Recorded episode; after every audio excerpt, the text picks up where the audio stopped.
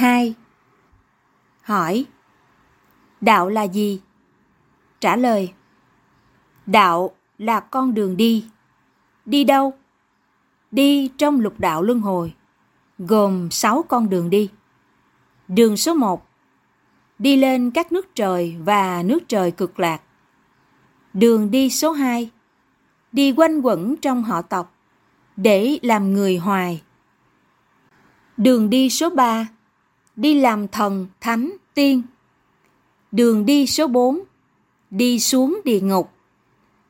Đường đi số 5 Đi làm súc sinh. Đường đi số 6 Đi làm thực vật, tức là làm loài hoa báo. Sáu con đường lục đạo luân hồi này là dành cho những người tu theo các đạo ở trái đất này.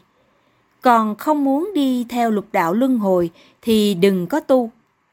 Tìm học quyển giáo lý đạo Phật khoa học vật lý thiền tông và làm ba việc.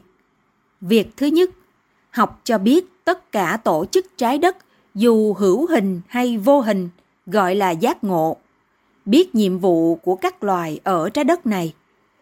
Việc thứ hai là tìm cách tạo được công đức trong sáng. Việc thứ ba là học cho thông đường trở về phật giới người nào thực hiện được ba phần này cho thật đúng, thì chắc chắn được trở về phật giới, gọi là giải thoát.